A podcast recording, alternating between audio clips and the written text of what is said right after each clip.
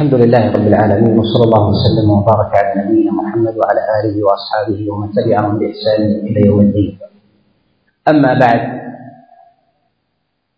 فإن الله جل وعلا قد أنزل كتابه العظيم تبيانا لكل شيء محكما بينا وجعله الحبل المتين من استمسك به نجا ومن اعتصم به هدي ووفق لمرضات الله سبحانه وتعالى. وسماه الله جل وعلا الصراط المستقيم. ولهذا قال الله جل وعلا أن هذا صراطي مستقيما فاتبعوه ولا تتبعوا السبل فتفرق بكم عن سبيله. وهو المراد في قوله عليه الصلاة والسلام حينما خط لأصحابه خطا وخط عن يمينه وشماله خطوطا. وقال هذا الصراط المستقيم.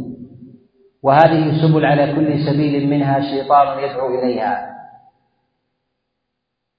والصراط المستقيم هو طريق واحد. منبعه ومعينه ومشربه من الكتاب والسنة. والسنة وحي كالقرآن.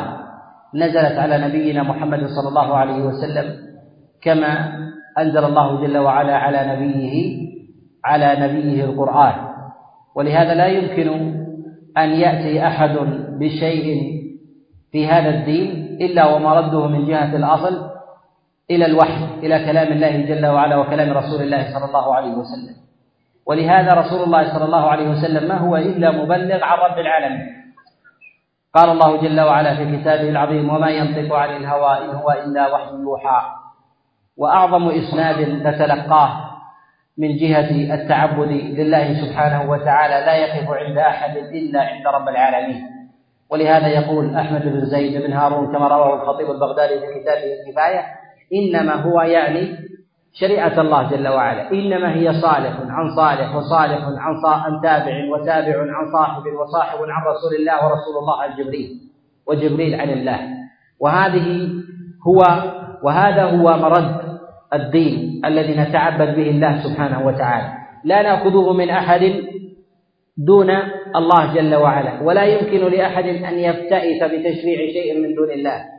ولهذا من قال أن أحدا ممن كان في دائرة العبودية أنه ينفرد في شيء بالتعبد للناس أمرا ونهيا فيحلل الشيء فيكون حلالا ويحرم الشيء فيكون حراما من دون الله سبحانه وتعالى إلا وكان هذا الرجل زنديقا طاغوتا سواء كان الرجل الذي يزعم ذلك أو من رضي له هذا لأنه ينازع الله جل وعلا في حقه والله سبحانه وتعالى جعل الحكم له جل وعلا خاصا لا يشاركه في ذلك في ذلك أحد. إن الحكم إلا لله لا ينازعه في ذلك أحد. ولا يمكن لأحد أن يأتي بشيء من التشريع أصولا وفروعا فإن ذلك لله سبحانه وتعالى. ولهذا قال الله جل وعلا مخاطبا نبيه عليه الصلاة والسلام وآمرا له أن يبين نهجه عند أمته قل إن صلاتي ونسكي ومحياي ومماتي لله رب العالمين أي ملكا له منه نبدأ من جهة التلقي والآخر وكذلك به منه وإليه نرد تلك العبادة. فهذا خصيصة دين الإسلام وشريعة الله سبحانه وتعالى لهذه لهذه الأمة. وقد امتازت هذه الأمة بأن جعلها الله سبحانه وتعالى أمة مرحومة. دين الإسلام دين الفطرة موافقا لما فطر الله جل وعلا عليه البشرية فطرة الله التي فطر الناس عليها. لهذا قد روى البخاري ومسلم من حديث أبي هريرة عن رسول الله صلى الله عليه وسلم قال ما من مولود إلا ويولد على الفطرة فأبواه يهودانه أو ينصرانه أو يمجسانه. ومعنى الفطرة هي الغريزة التي في نفس الإنسان التي توجهه على إدراك الحقائق والتمييز بين الخير والشر منها. وهذا تدل عليه الفطرة فجاء ذلك الوازع المتأكد الذي يبين التأكيد على تلك الدلالة. بهذا يدفع وساوس الشيطان وخواطر النفس الأمارة بالسوء التي تأمر الإنسان بالشر وتدفعه عن الخير لإشباع تلك النزوات. ولهذا المتقرر في نصوص الشريعة وكذلك المتقرر من جهة النظر أن الإنسان فيه فيه شيئان. الأمر الأول النفس والأمر الثاني العقل. والعقل من جهة الأصل هو أصل الفطرة ومنبتها وأما النفس فهي ميالة. ولهذا كثير من الناس حينما يريد أن أن يرتكب فعلا من الأفعال التي يتشوف الإنسان إلى الوقوع فيها مع كونها من الشر المحض لو سأل نفسه عن هذا الفعل أو هذا القول هل هو من المحرم أو الجائز؟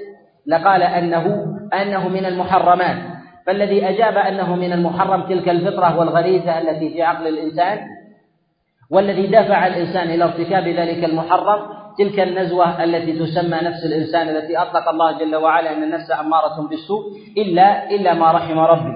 فأصل النفس أنها تدل الإنسان على الشر وأصل العقل أن الإنسان إذا اقترن بشيء من نور الهداية أنه يدل يدله على الخير والنور والهدى وهو موافق لما أخبر الله جل وعلا به وما جاء عن رسول الله صلى الله عليه وسلم.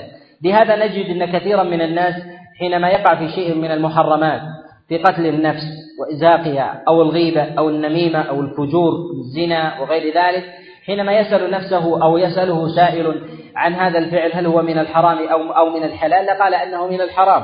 إذا لماذا يقدم على ذلك الذي دفعه إلى ذلك نفسه؟ والذي قرره أن هذا في حيز المحرم والجرم ذلك الفطرة وذلك العقل التي تحتاج إلى تأكيد أو شيء يؤازرها حتى تغلب النفس. ولهذا جاء ما يسمى بوازع الشرع الأدلة من كلام الله عز وجل وكلام رسول الله صلى الله عليه وسلم حتى تعين ذلك العقل وتلك الفطرة حتى تعطب تلك النفس فيتغلب الإنسان على نفسه الأمارة الأمارة بالسوء. ولهذا قد اجتمع في أهل الإيمان وازعان الوازع الأول وازع الشرع وهي النصوص الشرعية التي حثت على كثير من من الأفعال واجتناب كثير من الأقوال. ورتب الله جل وعلا على ذلك الوازع أمورا متعددة من هذه الأمور التي رتب الله جل وعلا عليها الثواب بالنسبة للحسنات كذلك العقاب الذي الذي يد الذي يجعله الله جل وعلا لمن خالف أمره وهو تحت مشيئة الله جل وعلا. ما لم تكن المخالفة من الكفر المخرج من الملة فإن الله جل وعلا لا يغفر لمن أشرك معه شيئا الا إلا أن يبادر بالتوبة. فإذا اجتمع الوازعان على الإنسان أو على نفسه وتأكد ذلك فإنه يغلب حينئذ النفس ويتبقى الفطرة وكذلك النفس في صراع بين غالب ومغلوب والغلبة في ذلك للأقوى. لهذا الإنسان بحاجة إلى أن يقرن عقله وفطرته بنصوص الشرع وأن يستضيء بذلك. فإن الإنسان إذا انفرد بعقله بتمييز الطريق فهذا كحال الإنسان الذي يريد أن يبصر في الظلام الدامس. لأن النور والهفاء لأن البصر الذي رزقه الله جل وعلا الإنسان لا يمكن أن يستفيد منه ما لم يكن الأمر قد ما لم تكن الدنيا قد أضيئت بشيء من أنواع الإضاءات التي يسر الله جل وعلا أمرها للناس سواء بأن يرين الشمس والقمر أو شيء من المصابيح أو الوقود ونحو ذلك الذي يميز الإنسان فيها الطرق في حال ضربه في الأرض. كذلك أيضا بالنسبة للهداية لا يمكن للإنسان أن ينفرد بعقله بمعرفة طريق الخير من الشر ما لم يقرن ذلك بالنصوص من كلام الله جل وعلا وكلام رسول الله صلى الله عليه وسلم. فإذا اجتمع هذان تأكد لدى الإنسان قوة الحجة والبصيرة وكذلك أعطاه ذلك قوة إيمان بالإتيان بالعبادة. لهذا كان رسول الله صلى الله عليه وسلم يتلقى الوحي من ربه مقترنا بالدلالتين بدلالة العقل على كثير من من استحقاق الله جل وعلا لعبوديته لعبودية من خلقه. كذلك بالأوامر الشرعية التي كان الإعلال والإعلال وكذلك الحكم من الأمور المضمرة التي لا يبينها الله سبحانه وتعالى لكثير من خلقه من أبواب الامتحان والاختبار ويبين شطرا من العلل والأحكام. حتى الإنسان يأخذ من هذه إلى هذه فيكون حينئذ من أهل من أهل الإيمان الخلص والكمل. ولهذا من نظر إلى أحوال أصحاب رسول الله صلى الله عليه وسلم وجد أنهم قد وضعوا زمام الإيمان بين يدي رسول الله صلى الله عليه وسلم ولا يسألون عن كثير من العلل والحكم. وذلك أنهم قد قطعوا بإيمان رسول الله صلى الله عليه وسلم من وجوه متعددة. من من من هذه الوجوه أن رسول الله صلى الله عليه وسلم قد دل الدليل من جهة الحس على صدق إخباره في بعض المواضع فلما دل على بعض المواضع وجب الإيمان بالمتبقي مما خفيت فيه مما خفيت فيه العلة. كذلك بموافقة الفطرة لأمثال هذه الأمور فإنه ما من أمر قد أمر الله جل وعلا به عبادة إلا وهذا الأمر فيه مصلحة للإنسان في حاله وكذلك في في أجل أمره ولا يمكن أن الله جل وعلا يأمر بأمر عباده ثم يكون هذا فيه مفسدة عليهم في دينهم أو في أو في دنياهم. كذلك لا يمكن أن ينهى الله جل وعلا عباده عن فعل من الأفعال إلا وفي فعل ذلك المنهي عن ضرر للإنسان في حاله أو في آجله. أو قد يكون الضرر متعدي فيكون حينئذ من جملة الأمور المحرمة المغلظة التي يشدد الله جل وعلا فيها فالشريعة تشدد في الأمور المحرمة المتعدية ما لم تشدد في الأمور اللازمة التي لا لا تتعدى إلى الغير.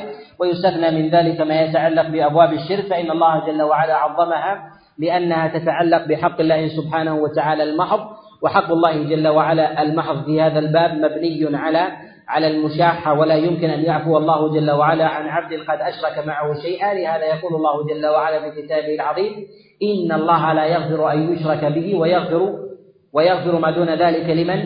لمن يشاء. وهذا يدل على أن الله سبحانه وتعالى قد جعل الظلم على مراتب من جهة أفعال العباد. وأفعال العباد هي على مراتب متنوعة ليس الكلام في في هذا الموضع. ليس الكلام في هذا الموضع يليق بها فإن الخوض فيها يدخلنا في أبواب متنوعة ولكن المراد في هذا أن يشار إلى أن طريق الهداية الذي أمر الله جل وعلا العباد بسلوكه هو طريق مستقيم وهو طريق واحد لا طرق متعددة. لهذا من نظر إلى طريق الهداية والرشاد الذي ينص الله جل وعلا عليه في كتابه العظيم يجد أن الله جل وعلا يسميه بالإفراد ولا يسميه بالتعدد. لهذا يقول الله سبحانه وتعالى في كتابه العظيم الله ولي الذين آمنوا يخرجهم من الظلمات إلى النور. فسماها ظلمات متعددة وسمى النور النور واحد. كذلك أيضا في قول الله جل وعلا وأن هذا صراطي مستقيما فاتبعوه ولا تتبعوا السبل فتفرق بكم عن سبيله. فسمى هذه الطرق سبل متعددة أما سبيل الرحمن فهو سبيل واحد فتفرق بكم فتفرق بكم عن سبيله لأن طريق الله جل وعلا واحد. لهذا قد جاء في حديث عبد الله بن مسعود عليه رضوان الله تعالى أن رسول الله صلى الله عليه وسلم خط خطا وقال هذا الصراط المستقيم وخط عن يمينه وشماله خطوطا وقال هذه سبل. على كل سبيل منها شيطان يدعو إليها. الحكمة من تنوع سبل الشيطان والطرق وكون الحق كونه واحد. وذلك أن الأصل في الحق أنه واحد لا يتعدد على اختلاف اجتهاد المجتهدين فيه وهذا موضع وهذا موضع معلوم. أما بالنسبة لتعدد طرق الشيطان والسبل وذلك أن الشيطان يعلم أن نزوات الناس تختلف وتتباين. فمن الناس من يميل إلى شهوة البصر ومن الناس من يميل من يميل إلى شهوة السمع.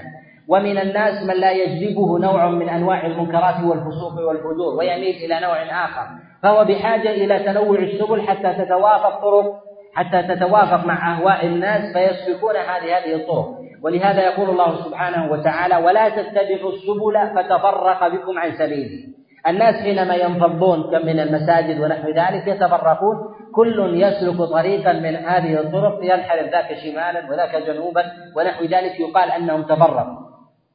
وكأن الذي تفرقوا عنه هو من المواضع المنفردة كانفراد الإنسان مثلا من نقطة واحدة ونحو ذلك. فالله جل وعلا حينما ذكر سبيله وهو الصراط المستقيم قال فتفرق بكم عن سبيله. أي ينفرد هذا ينفرد أو ينتشر الناس عن هذا الطريق مختلفين. هذا يضرب جهة اليمين وذاك يضرب جهة الشمال وذاك يضرب جهة الأمام وذاك يضرب جهة الخلف. بحسب بحسب أهوائه. وبه يعلم أن الله جل وعلا حينما امتن على عباده على عباده وعلى خلقه بهذا الصراط كونه واحد أراد بذلك تأليف القلوب على الحبل المتين والحرص على الجماعة وإن قلت. فإن الجماعة وإن قلت هي أعظم عند الله جل وعلا وأشد تمسكا وهيبة في أعين أعدائها وإن كثر الأعداء لأن الأصل في الأعداء أنهم مختلفين. فالذي يجمعهم الشهوة فالشهوة متنوعة. والذي يجمعهم المال والمال وقتي. والذي يجمعهم حظ من حظوظ الدنيا من الجاه وغير ذلك فهو من الأمور الوقتية. لهذا الله سبحانه وتعالى أمر عباده بأن يؤمنوا ويستمسكوا بحبله المتين كما قال الله جل وعلا في كتابه العظيم واعتصموا بحبل الله جميعا ولا تفرقوا حينما أمر الله جل وعلا بالاعتصام بحبله المتين وحبل الله جل وعلا المتين هو القرآن الكريم كما جاء تفسير ذلك عن غير واحد من المفسرين كالحسن البصري ومجاهد بن جبر وغيرهم. ففي قوله سبحانه وتعالى واعتصموا بحبل الله جميعا الأصل في الخطاب أنه إذا وجه إلى جماعة أنه يجب عليهم أن يجتمعوا على هذا. فأكد الله جل وعلا هذا الأمر مع ظهور الدلالة فيه على الجماعة أكده بلفظ الجماعة لقوله جميعا ولا تفرقوا يعني أنه ينبغي لكم أن تكونوا مجتمعين لا متفرقين وأكد هذا الجمع بالنهي عن ضده في قوله سبحانه وتعالى ولا تفرقوا. ومعلوم أن الإنسان إذا أمر بشيء من الأوامر وأكد ذلك بالنهي عن ضده ففي هذا دلالة على حرص المأمور به وهو الاعتصام بحبل الله جل وعلا جميعا. ولهذا حث الإسلام حثا عظيما على اجتماع الأمة الإسلامية على الحق وأن اختلاف الأمة لا يمكن أن يكون رحمة في أبواب الإيمان ومسائل الاعتقاد. اختلاف الأمة رحمة في مسائل فروع الدين ولهذا قد روى أبو نعيم في كتابه الحلية من حديث أبي يزيد البسطامي قال لو لم تختلف الأمة لخشيت العنت لخشيت المشقة والاختلاف رحمة إلا في تحقيق التوحيد. فإن التوحيد الله سبحانه وتعالى إذا اختلفت عليه الأمة ورأوا أن الخلاف في مسائل توحيد الله جل وعلا وأمور الإخلاص له سبحانه وتعالى وكذلك اختيار أنواع العبادة أن الإنسان يسوغ له الاجتهاد فيها أو تقليد غيره من خلق الله جل وعلا ممن يزعم أنه قد ملك الحكم كحكم الله جل وعلا أن هذا أن هذا ضرب من ضروب الضلال والفرقة في الأمة. الأمة الإسلامية أنعم الله جل وعلا عليها بهذا الإسلام وهذا الدين العظيم.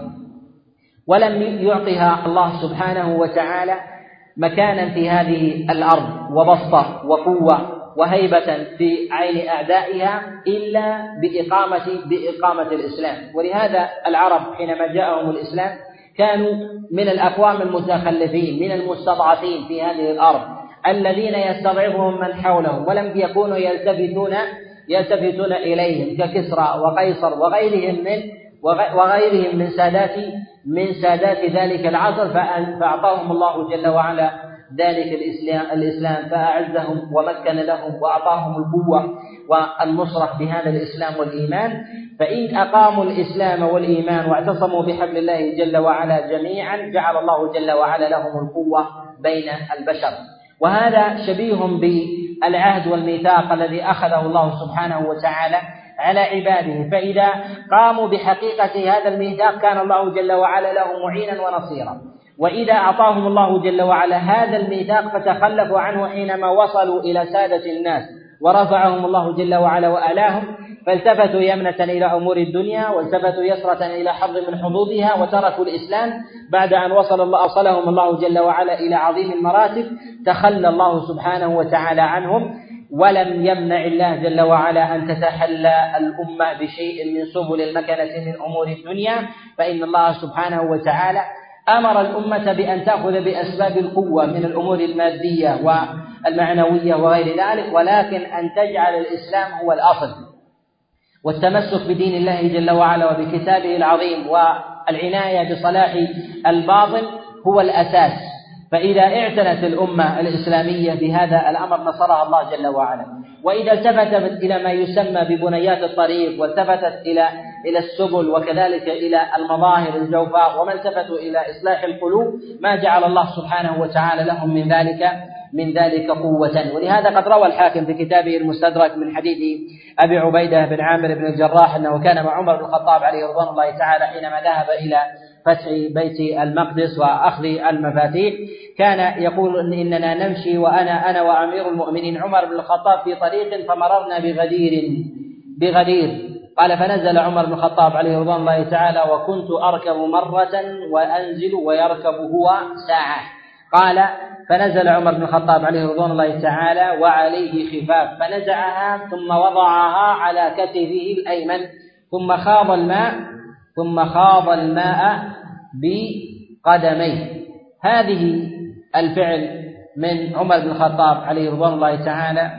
فعل فعله ولم يكن مستحضرا أن القوة التي أتاه الله جل وعلا إياه والعزة والتمكين الذي قواه الله جل وعلا به كان بمثل هذا أو بانتفائه منه وإنما كان بقوة الإسلام. قال له أبو عبيدة أواه يا أمير المؤمنين كيف لو رآك؟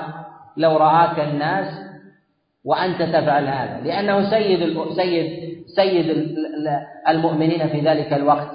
ويحكم جزيرة العرب والشام والعراق وبلاد فارس ويحكم مصر ومناطق شاسعة من آسيا وكذلك أيضا من بلاد أفريقية.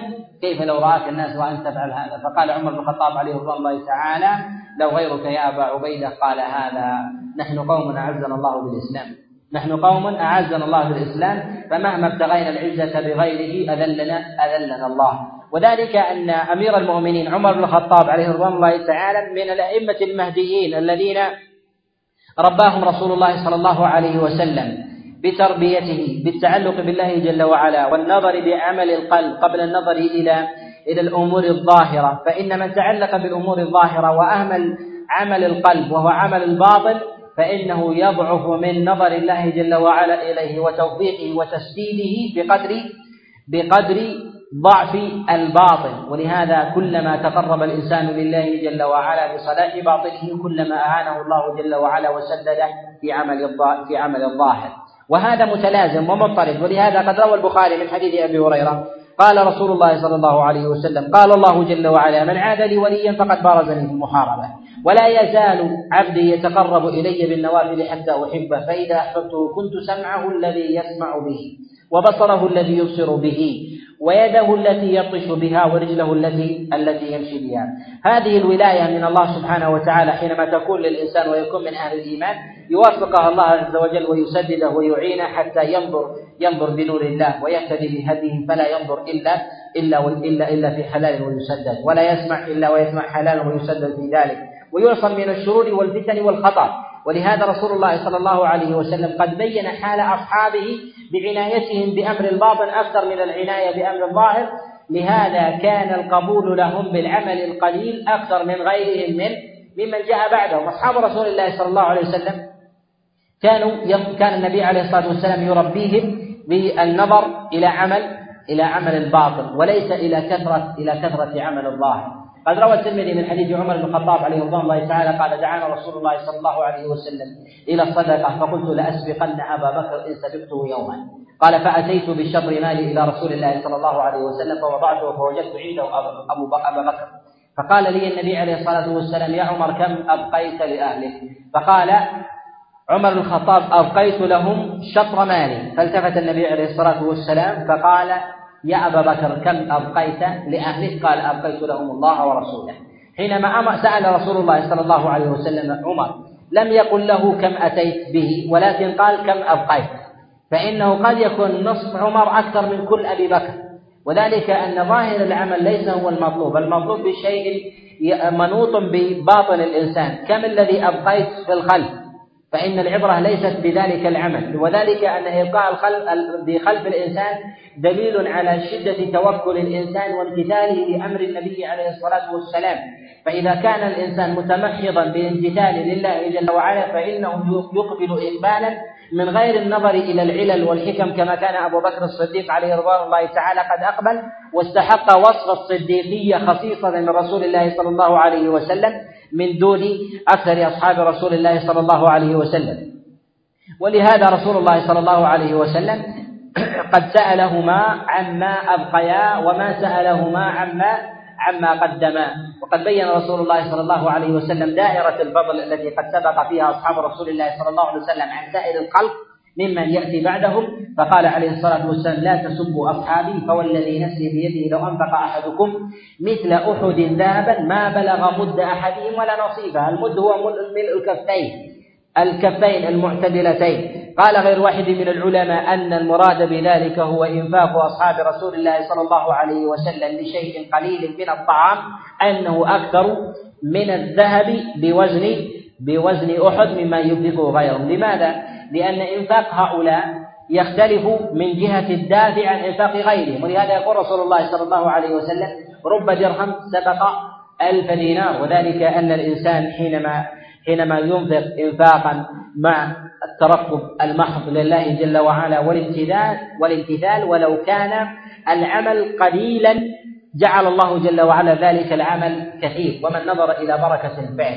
الذي مكن الله جل وعلا فيه ذلك القرن وهم خير القرون كما جاء النبي عليه الصلاة والسلام في الصحيحين وغيرهما من حديث عمران بن حصين قال النبي عليه الصلاة والسلام خير الناس قرني ثم الذين يلونهم ثم الذين يلونهم هذه الخيرية إذا أراد الإنسان أن ينظر إليها هل هي خيرية مادية؟ هل بلغوا من جهة استقطاب ثروات الأرض وإخراج كنوزها حتى باقوا غيرهم؟ لا بل كانوا فقراء هل المراد بذلك الخيرية هي كثرة السكان وكثرة العدد عمن جاء بعدهم؟ لا بل أنهم من أقل بل إنهم عليهم رضوان الله تعالى من أقل من أقل الناس في ذلك الزمن. وهل المراد بذلك هو العتاد والعدة الذي يحملونه فاختاروا فكان فاستحقوا الخيرية عمن جاء بعدهم؟ لا. إذا ما هي هذه الخيرية؟ هي الخيرية هي لصلاح بصلاح البواطن. فبارك الله جل وعلا لهم في العمل ففاقوا غيرهم بركة. ولهذا من نظر إلى الأمة الإسلامية في فتوحاتها وما فتح الله جل وعلا لأولئك البشر من خلق الله سبحانه وتعالى الذين فضلهم الله جل وعلا على من جاء بعدهم بل هم خير الخلق بعد أنبياء الله سبحانه وتعالى لأن الخيرية التي جعلها الله جل وعلا في في هذه الأرض أكثرها حظا وأوفرها نصيبا متعلق بهذه الأمة وأوفر نصيبا في هذه الأمة هو نبينا محمد صلى الله عليه وسلم وذلك أنه سيد ولد ولد آدم. فإذا كان رسول الله صلى الله عليه وسلم كذلك واستحقت الأمة الخيرية ناسب أن يكون أصحابه أفضل من أصحاب غيره من أنبياء الله سبحانه وتعالى عليهم رضوان الله تعالى. لما كانوا كذلك كانوا من جهة العمل من أهل التسديد والتوفيق. فمن نظر إلى الفتوحات الإسلامية في زمن في زمن أصحاب رسول الله صلى الله عليه وسلم إلى انقراض آخر واحد منهم. ومن ومن إلى انقراض آخر واحد منهم وجد أن الفتوحات التي فتحوها هي التي تعيش فيها الأمة الإسلامية في ثلاثة عشر قرنا إلى يومنا إلى يومنا هذا.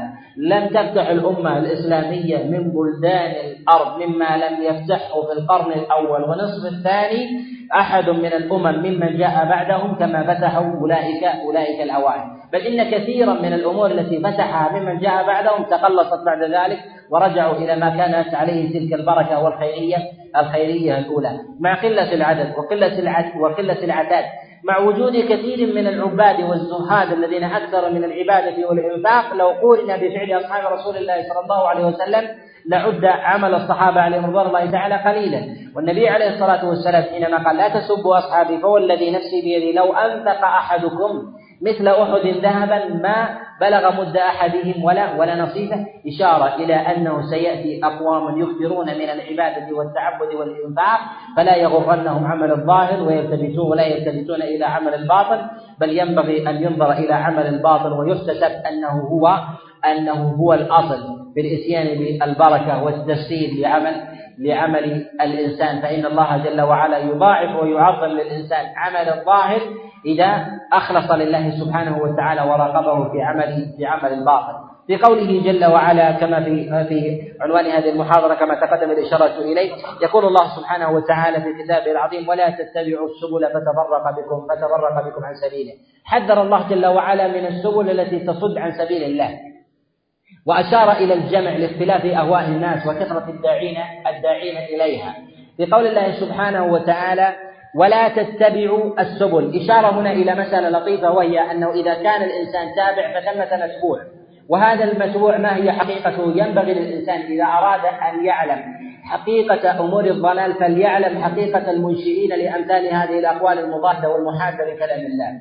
كذلك كما أنه يعرف الحق ويعرف الصراط المستقيم فليعرف ضده. ولهذا رسول الله صلى الله عليه وسلم بين لأصحابه الخير وبين لأصحابه الشر كما جاء في الصحيحين وغيرهما من حديث حذيفة بن اليمان قال كان أصحاب رسول الله صلى الله عليه وسلم يسألونه عن الخير وكنت أسأله عن الشر مخافة مخافة أن يدركني. وذلك أن الإنسان ينبغي له إذا كان من أهل الحفظ والعناية مع كثرة انفتاح أبواب الشر وسبله وكثرة الطرق والداعين إليه وخاصة في زمننا هذا مع تشعب كثير من الأمور وسهولة وصول كثير من الأفكار والأقوال والآراء الشاذة إلى أذهان إلى أذهان كثير من الناس مع هذا الانفتاح الذي تعيشه الأمة في وسائل الإعلام المرئية والمسموعة والمقروءة فأصبح كثير من الناس يستطيع أن يوصل قوله الشاذ إلى كثير من الناس وهو في قعر وهو في قعر ذلك وهذا مشاهد ملموس. وجب على الإنسان كما أنه يعرف طريق الخير يجب عليه أن يعرف طرق أهل الغواية والشر في إغواء بني آدم.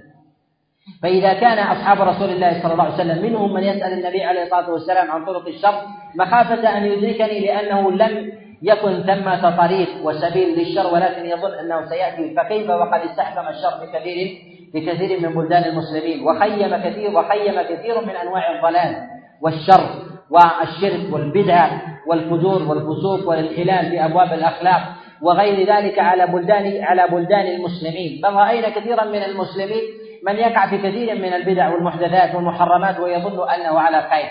والإنسان ما يزال مرحوما ما عرف الحق ولو قصر فيه فعلا ما دام على أصله وهو متحقق فيه. وأما إذا كان يتعبد لله جل وعلا بشيء ويظن أنه على حق وهو على وهو على باطل وهذا فيه شبه شبه بحال بحال المشركين في الصدر في الصدر الأول أنهم يحسبون أنهم يحسنون صنعا. كثير من الناس يرجع إلى إلى نيته وقلبه مع إمكانه من التحقق من ذلك العمل. ويظن أنه إذا فعل الفعل مع وجود النية الصادقة مع إمكان معرفة الحق أن هذا كفيل بتوفيقه وتسديده يقال كلا ما أمكن الإنسان أن يعرف الحق وجب عليه أن يعرفه لا يعذر الإنسان بتقصيره بسلامة بسلامة النية لهذا رسول الله صلى الله عليه وسلم أمره الله جل وعلا بأن يبلغ الناس الخطاب. وذلك الخطاب مجردا بنبوة محمد صلى الله عليه وسلم ونزول الحق إليه. وهذا كافي في إقامة الحجة على الناس ولو لم يفهموها لأن الله جل وعلا ما خلق الخلق إلا لعبادته فإذا خلق الإنسان لأجل هذا المقصد وجد وجب عليه أن يبحث عن أسباب السعادة وتحقيق رضا الله. الله جل وعلا يقول في كتابه العظيم وما خلقت الجن والإنس إلا إلا ليعبدون. لهذا وجب على الإنسان أن يجعل الظن يقينا في تحقيق في تحقيق رضا الله سبحانه وتعالى حتى يصل إلى اليقين بسلوك سبل المعرفة. لهذا قال الله سبحانه وتعالى موجها الخطاب لنبيه عليه الصلاة والسلام وإن أحد من المشركين استجارك فأجره حتى يسمع كلام الله ثم أبلغه ما منع في قوله عليه في قوله سبحانه وتعالى هنا في خطاب رسول الله صلى الله عليه وسلم وإن أحد من المشركين استجارك فأجره يعني قد خالف ما كنت عليه فجاء إليك مستجيرا يريد أن يسمع ما عندك فأسمعه كلام الله ثم أبلغه ما منع مجرد السماع كافي ببلوغ ببلوغ الحجة للناس. وكون الإنسان يقول أنني أنني لم أفهم ذلك الخطاب لا يسوغه أن يلقي أن يلقي الخطاب ويجعله وراء وراء ظهره فإنه حينئذ فإنه حينئذ مكلف بمجرد السماع. إذا وجه له الخطاب على نحو يفهمه لو أراد أن يفهم فإنه يكون من أهل التكليف. لهذا يقول النبي عليه الصلاة والسلام كما جاء في الإمام في صحيح الإمام مسلم حديث الغزالي قال رسول الله صلى الله عليه وسلم والذي نفسي بيده لا يسمع بي أحد من هذه الأمة يهودي ولا نصراني ثم لا يؤمن بي إلا إلا أدخله الله إلا أدخله الله النار. وجاء في رواية كائنا كائنا من كان. بقول النبي عليه الصلاة والسلام لا يسمع بي أحد من هذه الأمة. ما نوع هذا السمع الذي الذي أخبر به النبي عليه الصلاة والسلام؟ لا يسمع به أحد من هذه الأمة. يهودي ولا نصراني. يسمع بمجرد أن ثمة نبي وجب عليه أن يأتي. لماذا؟ لأن سبب وجود الإنسان دلالة الفطرة ودلالة الشرع أنه لعبادة الله. فوجب عليك أن تؤمن بالخبر الذي يأتي إليك وتتثبت من صحته وأن تنظر في يقين. وهذا كحال الإنسان إذا كان مثلا في في فلاة أو كان في دار ونحو ذلك وقد استحكم منه العطش. وجاءه شخص ب وجاءه شخص مجهول وقال له أنه خلف هذا التل أو خلف هذا الوادي أو خلف هذا الحائط بئر تر وفيها معين وفيها ماء فاذهب إليها واشرب وكان الخبر صاحب الخبر لا يعرفه. فإذا لم يذهب ويتأكد من نفسه ومات عد مهلكا لنفسه. لماذا؟ لأنه يجب عليه أن يتحقق من هذا الأمر. وإذا ذهب وتحقق من هذا الأمر فإنه قد حصم عصم عصم نفسه من ذلك وذلك أن وجود الماء سبب لسلامة وصحة حياة الإنسان فيجب عليه أن يعصمها. كذلك الحياة التي أمر الله جل وعلا بإثباتها في الإنسان وإقامتها فيه وهي حياة العبودية الحقيقية فإذا بلغ إليه خبر من الأخبار أن الله جل وعلا بعث نبي أو أتى بحكم من الأحكام التكليفية التي يجب على الإنسان أن يبادر إليها ويمتثلها وجب عليه أن يسمع ولو كان الخبر ظنيا. ولا يلزم من ذلك أن يأتي الخبر اليقين للإنسان. لهذا الله سبحانه وتعالى عذر المشركين حتى يصل إليهم حتى يصل إليهم كلام الله. فإذا وصل إليهم كلام الله ولو لم يفهموا أقام الله جل وعلا عليهم بذلك الحجة. وهذا ظاهر في قوله سبحانه وتعالى ثم أبلغه ما منع أي اجعل بينك وبينه أمان. ثم بعد ذلك يكون بينك وبينه بينك وبينه السنان. ولهذا أمر الله سبحانه وتعالى بترويض الناس على الحق كما في قوله جل وعلا وما خلقت الجن والإنس إلا ليعبدون قال عبد الله بن عباس عليه رضوان الله تعالى إلا ليطيعوني إلا ليعبدوني طوعا طوعا أو كرها فالإنسان مأمور بعبادة الله سبحانه وتعالى والطواعية هنا بالطواعية القلبية أن يجد الإنسان في نفسه انشراحا على الخير ونحو ذلك أو يجد الإنسان في نفسه انقباض من اتباع الخير وجب عليه أن يأطر النفس وأن يكرهها على ذلك على ذلك الحق فإن النفس أمارة بالسوء. وهذا ما يسمى بالإكراه المعنوي أما ما يسمى بالإكراه الحسي وهو أطر الناس بالقوة على الحق والناس يتباينون في ذلك وهو باب عظيم الدرجات في هذا. منه ما يتعلق بغير المكلفين لهذا أمر الله جل وعلا ولي أمره الصبي أن يأمره بالصلاة وهو ابن سبع سنين وأن يضربه عليها وهو ابن عشر. وهذا نوع من أنواع الإكراه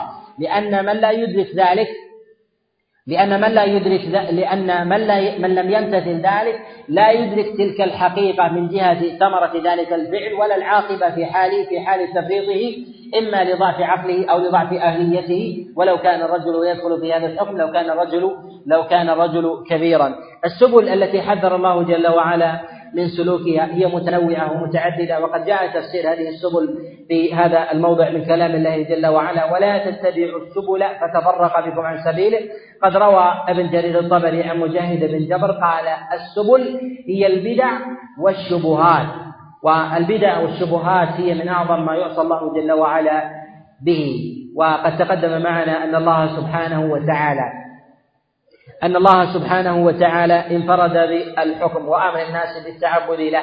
فإذا شاركه في حكمه أحد فإنه قد أحدث في دين الله ما ليس منه.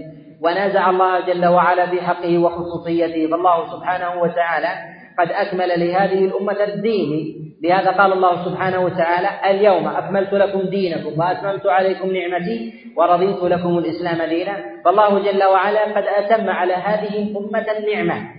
وهذه النعمة التي سماها الله جل وعلا النعمة هي من جهة الحقيقة هي الإسلام. وقد فسر ذلك غير واحد من العلماء وذلك أن الله جل وعلا قد أتم الدين فروعا وأصولا فوجب على الأمة الاتباع وألا تحيد عنه. الله جل وعلا أنزل الشريعة ولم يبق منها شيئا. فمن أضاف من التشريع شيئا ومن التعبد في دين الله جل وعلا شيء مما لم يشرعه الله فقد نازع الله سبحانه وتعالى في حقه وخصوصيته. وكذلك فإن فعله ذلك متضمن لشيء من القدح في كمال الشريعة فكأن الشريعة ناقصة تستلزم إتمامها بشيء من الأقوال والأفعال المحدثة التي ما أنزل الله جل وعلا بها من سلطان.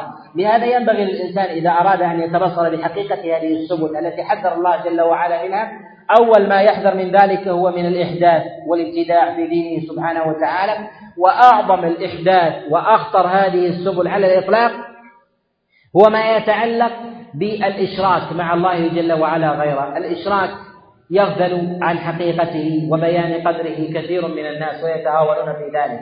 فكثير من المسلمين في أقطار العالم الإسلامي يهتمون بفروع بفروع الدين. يقيمون الصلاة لكنهم عند الحاجات يلتفتون إلى قبور الأضرحة والأولياء فيدعونهم من دون الله ويبذلون لهم من العبادات مما هو من حق الله جل وعلا المحض فيكفرون بذلك وإن أكثروا من العبادات تعبدا لله جل وعلا لأنهم يعبدون من هنا وينقضون وينقضون من هناك وذلك أن وذلك أن الشرك يحبط عمل الإنسان بالكلية. لهذا قال الله جل وعلا مخاطبا النبي عليه الصلاة والسلام لئن أشركت ليحبطن عملك. لئن أشركت وقعت في شيء من الشرك فإن عملك كله حابط. وإن رجعت إلى الله على الصحيح فإنه يرجع ذلك العمل إن وحدت الله سبحانه وتعالى.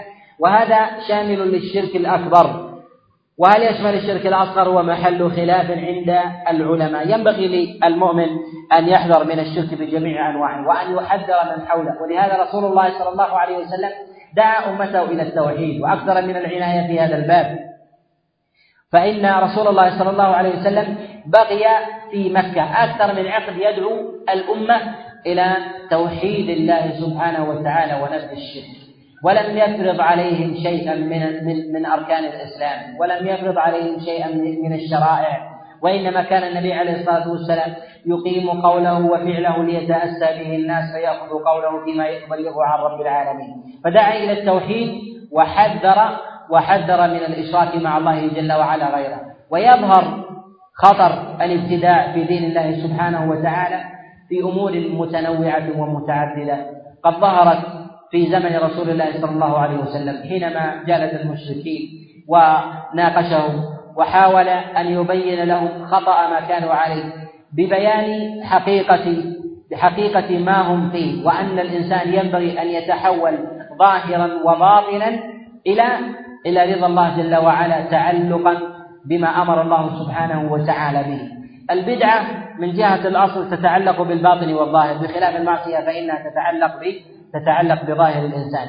المعصية يؤمن الإنسان بقلبه أن هذا ذنب فيأكل الربا ويسرق ويزني ويشرب الخمر ويغتاب ويكذب ويشهد شهادة الزور وفي قلبه أن هذا أن هذا من الأمور المحرمة. إذا الأمر بالنسبة لهذا الفعل هو في الأمور الظاهرة أما في الأمور الباطنة فيوقن إيقانا تاما أن هذا من الأمور المحرمة. البدعة تكمن خطورتها أنه يفعل هذه المخالفة في الظاهر وفي الباطن تأييدا لذلك الظاهر أن هذه العبادة. ولهذا صاحب المعصية سهل انتزاعه وانتقاله من تلك المعصية بخلاف بخلاف المبتدع فإنه يشق عليه أن ينتقل ولهذا قد جاء النبي عليه الصلاة والسلام كما في المسند عند الإمام أحمد وغيره من حديث عبد الله بن عباس قال النبي عليه الصلاة والسلام ما تقبل الله من صاحب بدعة توبة. وهذا على سبيل الإخبار. ومعنى ذلك كما سئل الإمام أحمد عنه قال معناه أنه لا يوفق إلى لا يوفق للتوبة. وذلك أن الإنسان إذا أشرب البدعة في قلبه أشرب البدعة في قلبه لا لا يمكن أن يتحول من البدعة لأنه يراها دينا. بخلاف الإنسان الذي يفعل المحرم فإن الإنسان إذا وعظه أطرق أطرق برأسه لأنه يقر أنه قد فعل محرما. بخلاف صاحب البدعة فإنه يجادل فيها ويرى أنها أنها من الدين. كذلك فإن صاحب المعصية والفجور يستتر بفجوره ولا يدعو غيره بل يميل إلى إلى الستر بخلاف صاحب صاحب البدعة. فإنه يفعل البدعة ويحب أن من حوله يفعل البدعة من أبنائه وكذلك أزواجه وجيرانه ويدعو من حوله بخلاف صاحب المعصية. فتجد الإنسان يفجر ويأكل الحرام ويربع بابنه أن يفعل ويسلك طريقه. لماذا؟ لأنه في قرارة نفسه أن هذا الطريق طريق محرم ولا يجوز للإنسان أن يسلكه ولو في أقل القليل من الأمور المحرمة. فإن الإنسان على سبيل المثال ربما يشرب الدخان ويبتلى ويبتلى به لكن لا يحب أن يراه في ابنه لأنه يعلم أن هذا الفعل من الأفعال الخاطئة في قرارة نفسه فثمة انفصال بين الباطن والظاهر. بخلاف البدع التي يفعلها الإنسان وهو موقن بأنها عبادة فإنه يحب أن يفعل ذلك من أبنائه وأزواجه وذريته. لهذا انتقال المبتدع عن بدعته أعظم وأشد من انتقال صاحب المعصية فإن المعصية وازعه في نفسه بخلاف صاحب البدعة فإن وازعه من خارج نفسه والوازع في النفس إذا اعتقد بالوازع الذي من خارج النفس كان أعظم اندفاعا للإنسان بالإقلاع عن ذلك الذنب.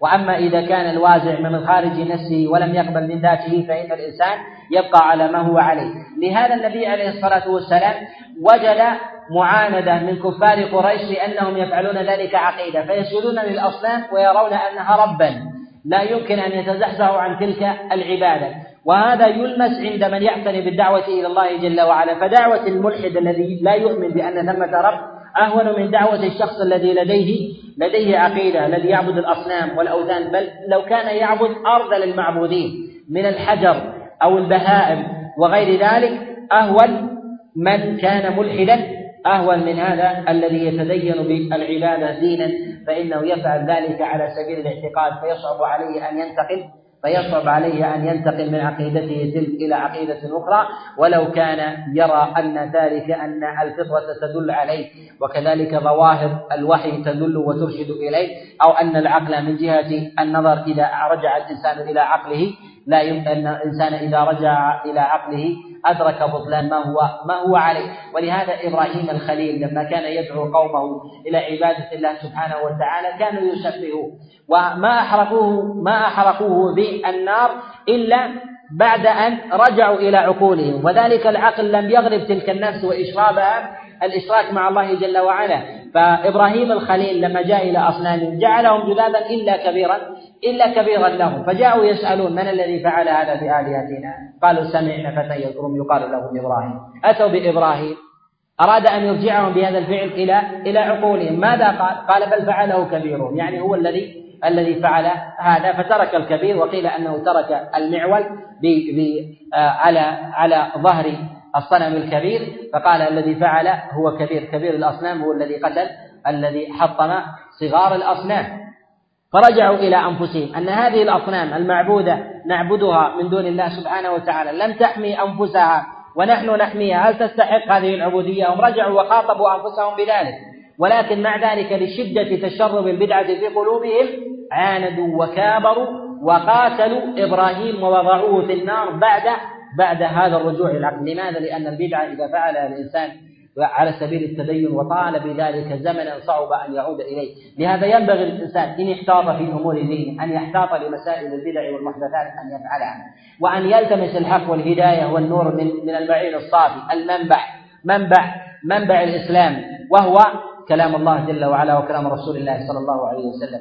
إذا أراد الإنسان أن يفعل شيئا فلينظر إلى دليله من الوحي. لا لقول فلان وقول فلان فإن الله سبحانه وتعالى يوم القيامة حينما يبعث الخلق بين يديه جل وعلا ماذا يسألهم؟ يسألهم ماذا أجبتم المرسلين، لا يقول ماذا أجبتم فلانا وفلانا، ماذا أجبتم المرسلين الذين أرسلهم الله جل وعلا إليه إليكم، وأنزل الله جل وعلا إليهم إليهم الوحي حينئذ إذا علم الإنسان ذلك وجب عليه أن يتبع الوحي وأن يبتدع عن أقوال الرجال فإن الإنسان ربما استفرغ وسعه في اجتهاد في مسألة معينة فكان معذورا والتابع ليس ليس بمعذور لأن ذلك قد استفرغ وسعه في استنباط الدليل. فربما وقع في شيء من المخالفة لهذا وخاصة في انتشار العلم في أوساط كثير من الناس وإدراكهم لكثير من المعاني.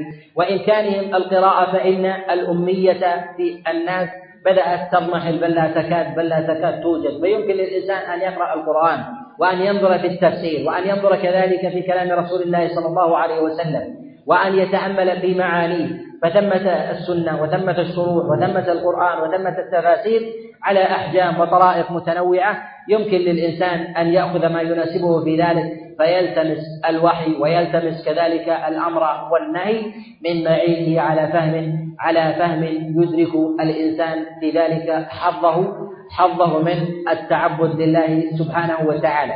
ثم بعد ذلك إذا احتاط في هذا الأمر من مسألة البدع والشبهات وجب عليه أن يحترز من سبل الشيطان فيما يتعلق فيما يتعلق بالشهوات. تقدم معنا أن الإنسان قد غرس الله جل وعلا فيه فطرة من إدراك من إدراك الخير. والتمييز بين الخير والشر فطرة. والله جل وعلا حينما أنزل الأوامر وحرم الربا وحرم الزنا وحرم أكل الناس بالباطل وحرم السرقة وحرم هذه المحرمات ورتب العقاب عليها ولو سئل الإنسان مهما كانت ديانته عن أمثال هذه الأفعال لقال أن هذه الأفعال محرمة. إذا فدلالة الفطرة الفطرة موجودة وإنما أكد الله جل وعلا. تلك الفطرة بالنصوص حتى يكون ذلك أقوى ودافعا للنفس كما تقدم كما تقدم الإشارة الإشارة إليه. والإنسان حينما يكون مجردا بعقله وإدراكه بلا نفس سيكون مطواعا بأوامر الله سبحانه وتعالى. وغرست فيه النفس الأمارة بالسوء تحقيقا لمعنى الاختبار والامتحان والامتثال لأمر الله سبحانه وتعالى. وذلك أن الله جل وعلا حينما جعل النفس تأمر الإنسان بالسوء وبين له الدليل من الفطرة والدليل من النصوص ليبين حقيقة قوة الإنسان بامتثال أمر الله سبحانه وتعالى ومغالبة تلك تلك النفس. لهذا وجب على المؤمن أن يسوس نفسه في هذا الباب وهو باب باب الشهوات. لدينا من أبواب الذنوب والمعاصي أو مخالفة أمر الله جل وعلا بابان. الباب الأول وهو باب الشبهات. وباب الشبهات هو ما يتعلق في أمور البدع وعظمها الإشراك مع الله جل وعلا غيره وتقدم الكلام عليه. الباب الثاني ما يتعلق بأبواب بأبواب الشهوات. وأبواب الشهوات دافع الدافع النفس تدفع إليها والفطرة والنص يدعو إلى الإحجام عنها. الشريعة تأمر بامتثال أمر الله سبحانه وتعالى واجتناب واجتناب نهيه. الإنسان يجب عليه يجب عليه أن يعلم أن في نفسه أن في ذاته شيئان. الشيء الأول هو النفس والأمر الثاني هو العقل. فإذا أدرك حقيقة ذلك استطاع حينئذ أن يغالب أن يغالب نفسه وأن يسايسها قدر الإمكان وأن يأخذ من نفسه من نفسه ويعطيه. وتقدم الإشارة أن كثيرا من الناس يقدم على كثيرا من الأفعال ربما أقدم الإنسان على قتل أو أقدم الإنسان على سطو وسرقة ونحو ذلك. لو أتاه الإنسان وهو في طريقه فسأله أنت ذاهب إلى ماذا؟ قال ذاهب إلى سرقة. أو ذاهب إلى سطو. هل هذا حق أم باطل؟ لقال أن ذلك حق. ما الذي يدفعه؟ يدفعه شهوة شهوة النفس. فهذا قد غلبت تلك الشهوة على تلك الفطرة وذلك وذلك لضعف وازع الوازع الآخر وهو وازع الشرع. لهذا حث النبي عليه الصلاة والسلام على استثارة تلك الغريزة الفطرية في نفس الإنسان حتى يجتنب المحرم. لهذا يقول النبي عليه الصلاة والسلام يقول النبي عليه الصلاة والسلام كما في حديث النعمان بن بشير كما في الصحيحين وغيرهما قال فمن وقع في الشبهات فقد وقع في الحرام ومن اتقى الشبهات فقد استبرأ لدينه لدينه وعرضه. فقال النبي عليه الصلاة والسلام فمن فمن اتقى الشبهات وهي المترددة بين الحرام والحل اتقاها واحترز منها الإنسان حتى لا يقع في الحرام فقد استبرأ لدينه وعرضه. معنى الاستبراء للعرض معنى الاستبراء للعرض حتى لا يقع الإنسان الإنسان أو أو لا حتى لا يقع الناس في عرض في عرض الإنسان فيقعون فيه، وهذا من الأمور الشرعية أن الإنسان يدفع عن عرضه، كثير من الناس يظن أنه إذا ترك أكل الربا أو ترك السرقة ونحو ذلك لغير الله جل وعلا وتركها تشيما ونحو ذلك أن هذا أن هذا يأثم حتى يؤجر حتى ينوي ينوي بذلك الإخلاص لله سبحانه وتعالى. يقال لا. أنه يكفي في هذا أن أن يبتعد الإنسان عن المحرم، أبواب المحرمات تختلف عن أبواب الواجبات، أبواب المحرمات يكفي فيها وازع وازع الطبع، وأما العبادات وهي الأوامر لا بد فيها مع وازع الطبع من من من وازع الشرع، فلا بد أن يقترنان في أمور العبادة، أما في أبواب التروك فإنه بالإمكان أن يستغني الإنسان بوازع الطبع حتى لا يقع الناس في عرضه تشيما. ولهذا لا حرج على الإنسان أن يقول يا فلان لماذا تقع في شرب الخمر وأنت من الحمولة الفلانية؟ وأنت من قبيلة كذا وكذا وابن فلان ومن البلدة الفلانية مثلك يربى به أن يقع في هذا؟ هذا جائز شرعا ولكن ليس للإنسان أن يقال صل يا فلان فإنك من قبيلة كذا. صل يا فلان فإنك من الحمولة الفلانية. هذا هذا أمر بالتعبد لغير الله بل يقال صل يا فلان لله.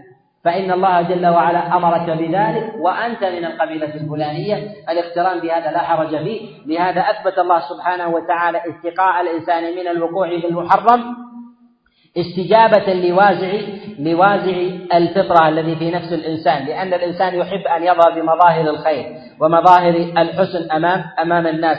وهذا من الأمور المحمودة اتباعا لشيء قد أقره الشارع في نفسه كما تقدم في قول الله جل وعلا فطرة الله التي فطر الناس عليها وكذلك في حديث أبي هريرة في الصحيحين وغيرهما ما من مولود إلا ويولد على الفطرة فأبواه يهودانه أو ينصرانه أو يمجسانه في مسألة السياسة النفسية للإنسان ينبغي للإنسان أن يسلك طريق محمد صلى الله عليه وسلم حينما نزل إليه التشريع. الإنسان ينبغي أن يسوس نفسه كما ينبغي أن يسوس غيره. الإنسان في نفسه الشيطان يعرف مداخل النفس الأمارة الأمارة بالسوء ويعرف حقيقة المغالبة بين عقل الإنسان وكذلك وكذلك النفس. يعرف أن يجعل النفس تغلب تغلب العقل وحينئذ يقع الإنسان وينفلت الزمام منها كحال الإنسان حينما يسوس يسوس خيلا.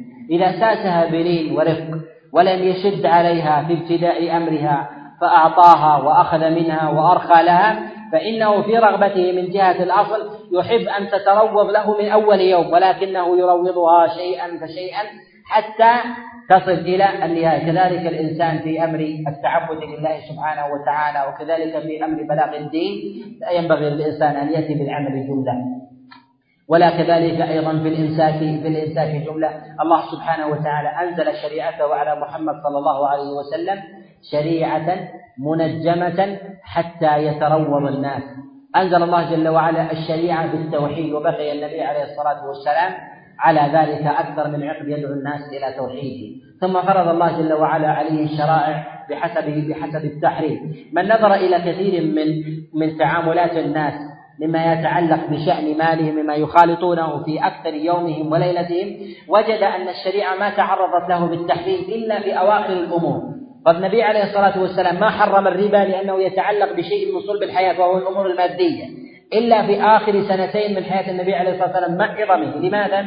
لأن هذا مع كونه عظيما في الشريعة له علاقة في حياة الناس وقوة عصبه. فإن الإنسان إذا سلب منه المال ربما تنكر لأمر لأمر الدين فترك ذلك وأجل إلى أواخر إلى أواخر العهد. لهذا ينبغي للإنسان في حال سوسه لنفسه أن يتدرج معها شيئا فشيئا.